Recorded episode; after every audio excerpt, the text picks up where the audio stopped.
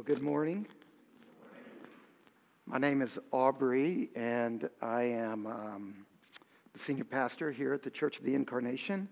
And if I don't know you or we haven't met, uh, hopefully one day we can in much more uh, joyful kind of ways and circumstances. If you have a Bible, please find it and uh, find James chapter 1, verse 12 through 18 our scripture reading for this morning that Sam had for us just a few minutes ago. James chapter 1, verses 12 to 18. Now, in order to hear God's message to us through this passage, we have to back up and we have to take a long running start and we have to remember something. We have to remember what James's main idea is for the book of James. The main message of James is this becoming mature. That's his goal. That's what he's going on about in this book. Notice verse 4, James chapter 1, verse 4. Let steadfastness have its full effect, that you may be perfect and complete, lacking in nothing. That's the theme of the book. The purpose of this book is that the people reading it, Christians, would become mature. He calls that a lot of different things in the book. Here at the beginning, he calls it perfect, he calls it uh, complete, lacking in nothing. Now, what does this look like? If you sit down and read the book of James over and over and over, you'll begin to get an idea. You'll begin to get the picture of what it looks like to be a whole person, a complete person, a person who's not lacking in anything. And one of the things you begin to notice is that James thinks about people in a very specific way. He thinks that people have four primary aspects, four primary parts, four dimensions to what it means to be a human. And, and ultimately, what he thinks about being a human is that it means to have a relationship four relationships a relationship with your Creator, a relationship with yourself. He does a lot of psychology in the book, talking about stuff going on inside of you. A relationship with other people. He talks a lot about how humans interact with each other. And a relationship with the creation, the earth, this world that God has made. So James thinks that to be a whole person, it means you're healthy in all of those relationships. It means you're healthy in your relationship with God, you're healthy in your relationship with other people, and you're healthy in your own inner life, in your relationship to yourself, and you're healthy in your relationship to the earth, to the creation. And so for James, that's why he uses the phrase complete, lacking in nothing. He means a mature person isn't somebody who's just really good at ecology, but really crappy at getting along with people. A healthy person, a whole person, is not somebody who's really good at getting along, but they abuse the earth. No, he says you have got all four of these relationships down. You're good at all four of these. But here's the fundamental problem for James and for the entire Bible all of us have brokenness, we're twisted in all four of those relationships. In one way or the other, the Bible teaches us that the ultimate human problem is sin. And sin, one way to think about it in the Bible, is the twisting of your relationship with God, the, the distortion that occurs between you and other people on your worst day and even on your best day. The twisting that occurs in your relationship with creation and, and the way that we're all alienated in some ways from ourselves. So, what James is showing us, though, in this book is that you don't have to settle for that. You can become a whole person, you can grow up. You don't have to stay immature, you don't have to stay broken in your relationship with God, self, others, and creation. And so, for James, in this book, he comes back to this over and over and over in lots of different ways, and he paints a picture of what it looks like to be restored to God that human beings were originally and ultimately made for God. You were made by God for God. that God is your original desire and your deepest pleasure and your truest home. And yet, because of sin, you are estranged from Him. And this estrangement is the sorrow at the heart of all of your sorrows. But the Bible teaches that because of his great love for us, God came to us in Jesus Christ, and he did this so that we might be restored to our Creator, made right with him, united to him by his grace. And it's through the crucifixion of Jesus that that happens. You might not understand that. It'll take a lifetime to think about it, but it's Jesus' crucifixion that clears the way for you to be restored to God. And through faith, everyone who has become an enemy of God, an exile from his kingdom, can become a child of God, friends of the very King of heaven.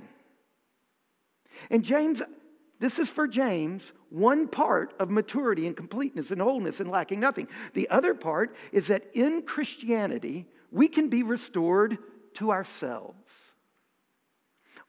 At creation, humanity was graced with the glorious dignity of bearing the image of God. And at the fall, this image in us was diminished and obscured by sin. But through the crucifixion and through faith in Jesus Christ, we can be united with Jesus Christ. And by the power of the Holy Spirit, by the power of His Spirit, all of us who trust in Him can be restored again to ourselves and to the glory of the image of Christ. And as we are re- united to Christ by faith, we can experience the renewal of our minds the reordering of our affections, the reshaping of our habits, and the redirecting of our vocations.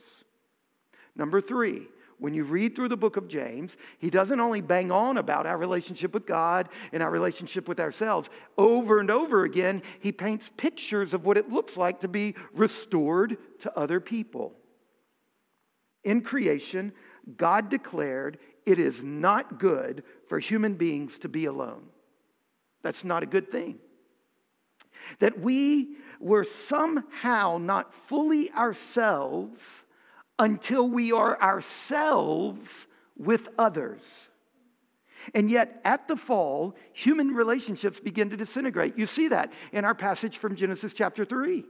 The last thing it says before they sin is they were naked and unashamed. After sin, the first thing they say is, She did it. She made me do it. He made me do it and they're hiding and they're covering themselves, and you see their relationship is disintegrating. At the fall, human relationships began to disintegrate, collapsing into the misery of loneliness. In Jesus, loneliness can be healed. This is because all who trust in Jesus are joined, really, really joined, not only to Christ Himself, but to one another as members of the church. And this is a fundamental reason we have got to find a way to come back to worship, even if it's incomplete, even if we don't get to do all the things we love. It's because it is in the church, not in your family, not in your apartment complex, not in your club, not in your sorority, not in your fraternity, not in the social justice organization you're a part of. It is in the church, the Christ shaped community of love, that we learn the school of love.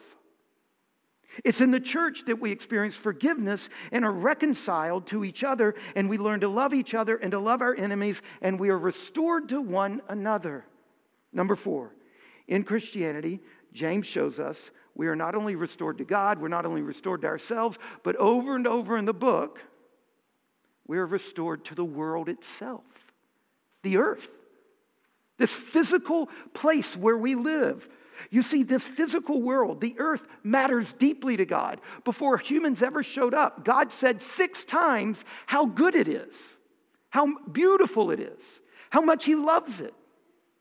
It matters to God. In the very first chapter of the Bible, before you get to any high theology about Jesus Christ, what you're told over and over and over is how much God loves the earth, how good it is to Him, how much it matters to Him. And twice, He looks at humans and says, Your job is to care for the earth and to nurture it and to multiply its glories. God's intention for our physical world is not to be untouched by human hands. That is not his intention. His intention for our world is for us humans to give this world an endless future of creative care. And yet, because of sin, that's not what we do to this earth.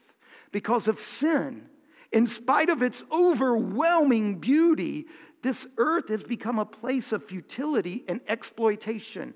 But in Jesus, the physical damage caused by sin to the earth, this, that is so clearly evident in the world we live in, in Jesus, the physical ravages of sin will be washed away from the earth. When you read the Old Testament, for example, the prophets, who anticipate Jesus. They talk about the Messiah coming who will be a sacrifice for our sins and our renewal and our healing, but they also always, over and over, talk about the Messiah who will come and be a sacrifice for the healing of the deserts and the fruitfulness of the fields and the joy of the trees. Sometime when you get a chance, read Ezekiel 47. It's a better manifesto for ecology than any ecological manifesto. Read Revelation chapter 22 and read the Gospels and pay attention that Jesus' ministry was deeply marked not only by words of spiritual forgiveness, but physical restorations also. He not only cared about your sin, he cared about your body, and he cared about nature. He said to a storm, Quit. Be at peace. He said to wind and waves, you weren't the same words that he said to humans peace. This is his work. His work is not only for you and your soul, his work is for nature itself. And those miracles of Jesus that were physical, they weren't just signs of deep spiritual truths. No, they were foretastes of God healing the physical creation. And so, because of this, being a whole person who's lacking in nothing means you can't be Republican or Democrat. I've just pushed on various buttons in each of their policies. To be whole is to rise up above that and to see that the kingdom of God affirms the, the best in the Democrat Party and condemns the evil. And it affirms the best in the Republican Party and condemns the evil. It, it affirms the best in Americans and condemns the evil. And it affirms the best in the Sudanese and condemns the evil. The kingdom of God is kind of stretches out above all of this. It critiques and affirms in all of these places. Being a mature person, a whole person, a person healed and restored to your full potential, this means that you are restored to God, to others, to yourself, and to creation. That's the driving theme of the book. The whole book is about becoming that kind of person. Now, in the very first paragraph, he says the key to becoming that kind of person is how you deal with suffering. That was so he starts out by saying the goal is maturity, and the, the key to maturity is learning to deal with difficult times and sufferings and trials in a particular kind of way. There is no route to maturity apart from suffering. And then we get to our passage this morning. And when we look at our passage this morning, James chapter 1, verses 12 to 18, we see that in order to grow up and to be really human, wholly human, lacking in nothing, fully yourself, to do that, we have to hold the faith through our suffering. And you need two things for that to happen less confidence in yourself and more confidence in Jesus. That's what he says in this paragraph. That's what he says in James chapter 1, verses 12 to 18.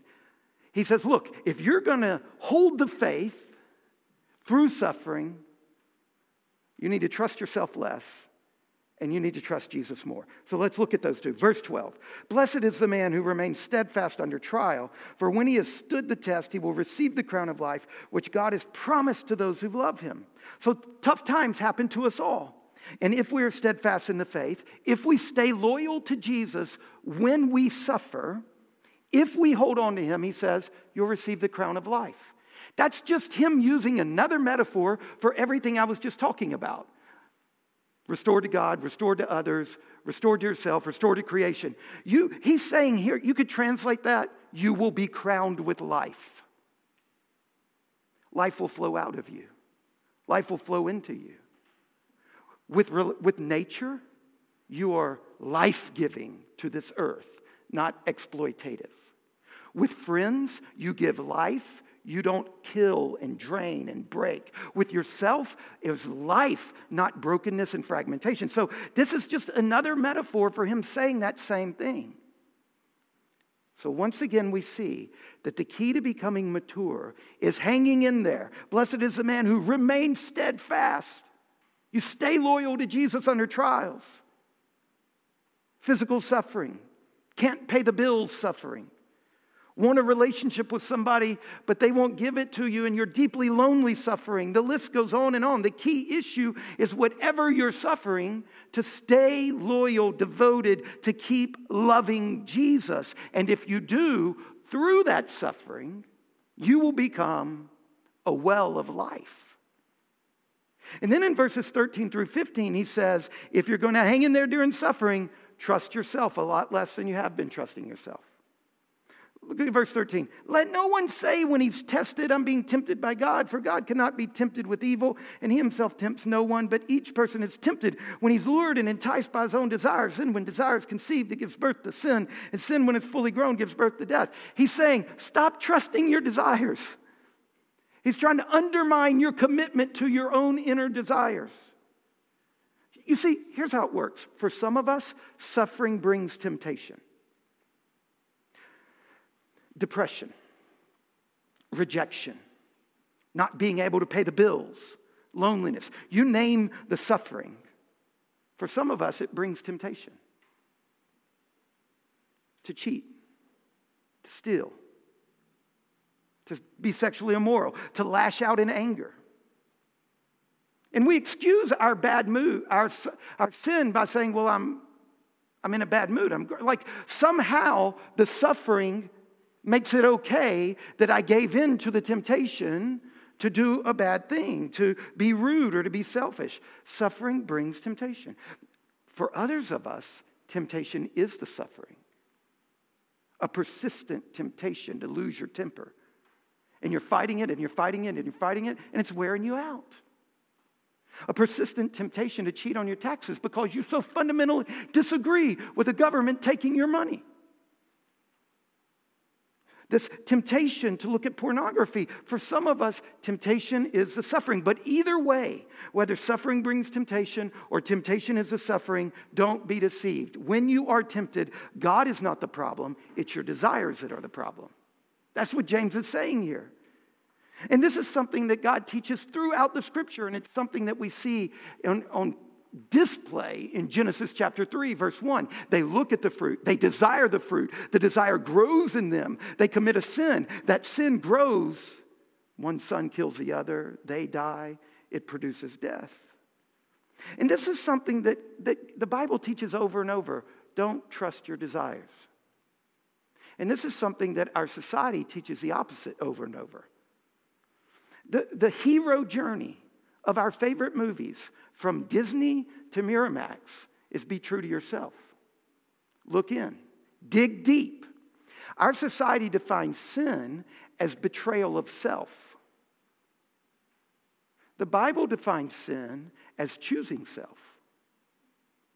Over and over, our heroes in the climactic moment of our best movies dig deep and honor themselves, and they rise from victimhood to advocacy, to assertion. But in the Bible, when push comes to shove, that is sin.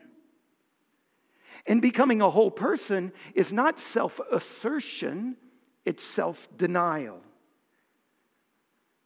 What I'm talking about is how we look at our inner desires. The Bible's clear. You need to be skeptical. They lead to sin, not to health. Now, this idea, this is hard for us because your teachers are constantly asking you at school, What do you want to do?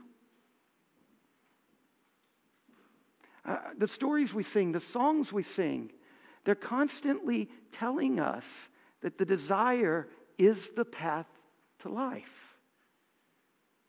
And the Bible trains us over and over through better stories, truer stories, that that leads to death. That, that, that when, you, when you don't filter your desires through the Bible, you end up picking a desire that will not give birth to life. It will give birth to self destruction. And so, when you're tempted, the most important thing is to trust God more than yourself. God is not your enemy when you're tempted. The right way might be the hardest way, but it is not God against you, it is God for you. Temptation to sin is serious. Notice verse 12 if you will resist it, if you will persevere and resist temptation, that pathway you get on will birth life inside of you. If we give into sin, sin will grow to maturity, and that is self destruction. So I'm saying to you, church, and to me, please stop sinning. It's death. And here's the trick sin can take a long time before it gives birth to death. And that's what we give it, that's what we get deceived. we get away with it long enough, right? The dude looks at pornography and nothing bad happens. The woman, I don't know, I, am in danger now of stereotyping sins. Uh, you pick your favorite stereotype sin for a woman and just fill in the blank there. You get away with it long enough that you forget it's a thing that grows and its growth gives birth to death. And, and that deceives you. You get away with it long enough, but sin leads to self destruction. And when God's ways are hard to believe, hard to accept, hard to follow, hard to understand, you should still trust that Jesus is always the smartest person in the room. And his way is always the best way that leads to life. And this brings us to the next point. Remember, in order to grow up and really be human, fully human, fully yourself, no longer to be missing something, to do that, we have to hold the faith through our suffering. And in James chapter 1, verses 12 to 18, he's showing us to hold the faith in suffering, you have to trust yourself less and trust Jesus more. Look at verse, this, this happens in verse 16. Do not be deceived, my beloved brothers. Don't be deceived about how untrustworthy your desires are. And also, don't be deceived about what he's about to say next how good God is. Every good gift and every perfect gift is from above, coming down from the Father of lights, with whom there is no variation or shadow due to change. Of his own will, he brought us forth by the word of truth that we should be a kind of first fruits of his creation. This is a hard passage, but what he's saying is that to grow mature, you have to retrain yourself to distrust your desires and to trust Jesus to look at your trials, at your suffering as an opportunity to become mature. And you do that by trusting God and letting trust shape your entire relationship to God. Are you going to trust Him when He says that this thing you're tempted by is bad for you? Will you trust Him when He says that? Or will you trust your desires when they say, no, this is good for you? Where does your trust lie? Where does your loyalty lie? If you want to become mature, do, don't be double minded. Stop saying you believe in God God, but living like you don't. Live like you trust in God. And trust happens when He says something you disagree with. When he says something that doesn't line up with your own instincts and intuitions, in that moment, the act of trust is to say, Jesus, not me. Live like you trust God. Respond to God's love with your whole heart and your single minded devotion and loyalty. Why? Because God is not your enemy. It's your desires that are your enemy. God is your friend. Who is the God who stands with us in our trials? He is the God who gave his own son to die on the cross because he loves us so much.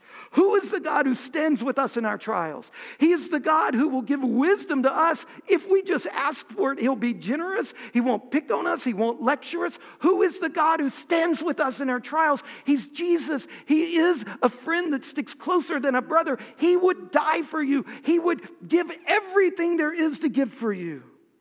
Can we trust him in our time of need? Absolutely. You can trust him in your time of need. Listen to 1 Corinthians chapter 10 verse 13.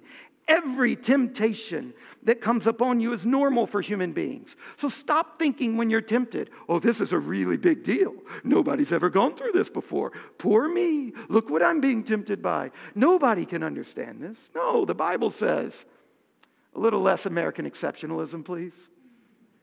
Every temptation that comes upon you is normal for human beings. Listen, but God is faithful. He will not let you be t- tested beyond your ability. Along with the testing, He will provide the way of escape so you can bear it. I wish I could find the Sunday school teacher who made me memorize this verse because it has helped me so much. You see, one of the deceits is that in the time of temptation, you can't resist. You have to give in that you are a product of the nurture or the nature that dominates your life. And there is no way out. And that's a lie. The Bible says God is always faithful, He will always provide a way out. That's a promise that I'm so grateful for because one of the things that happens is that we forget that. We don't believe that. We think we have to give in, we think that we can't. We need to be less confident in ourselves and less intimidated by our desires and much more confident in Jesus. He will always provide a way out. When you're deeply tempted, remember three things. Always three things. God is never the cause of what he hates. If you're being tempted, don't excuse it as, well, God put me here. No. God is never the cause of the things he hates. Number two, God will never let you be tempted beyond what you're capable of handling. And number three, God will always provide an escape route. You can trust Jesus. In your time of trial and temptation, He will be there. And when you're experiencing a temptation to something that God tells us in Scripture is a sin, you can trust Him that it's death, even if it's cloaked in sugar. All right, now let's wrap this up by quickly noticing the beginning and the end of, the cha- of this passage. First, the end, verse 18. Of his own will, he brought us forth by the word of truth that we should be a kind of first fruits of his creatures.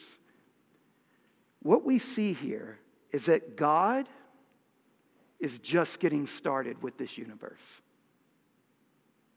This universe is like 13 14 billion years old. Humans have been around for some thousands of years. He's just getting started. The church has been here for a couple of thousand years. He's just getting started.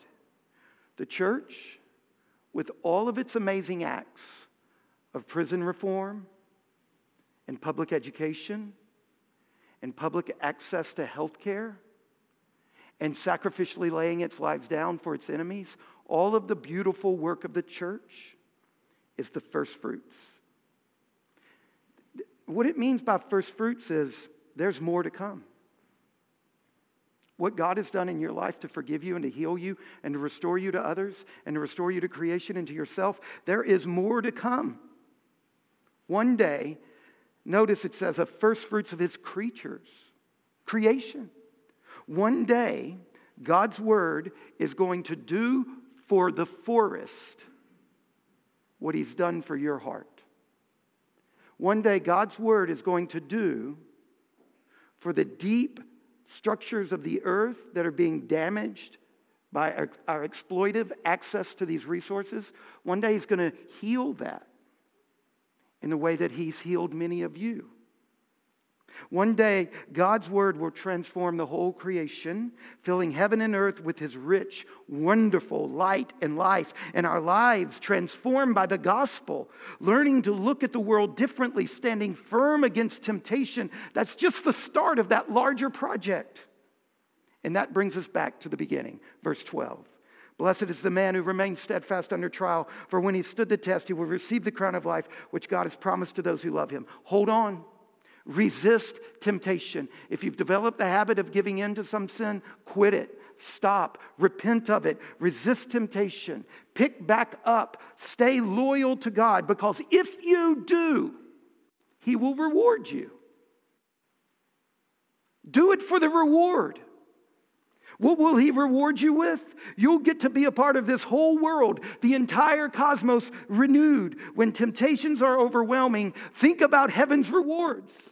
That's what the church has done for centuries. That's what we see the slaves in America doing when the temptation and the suffering was so intense.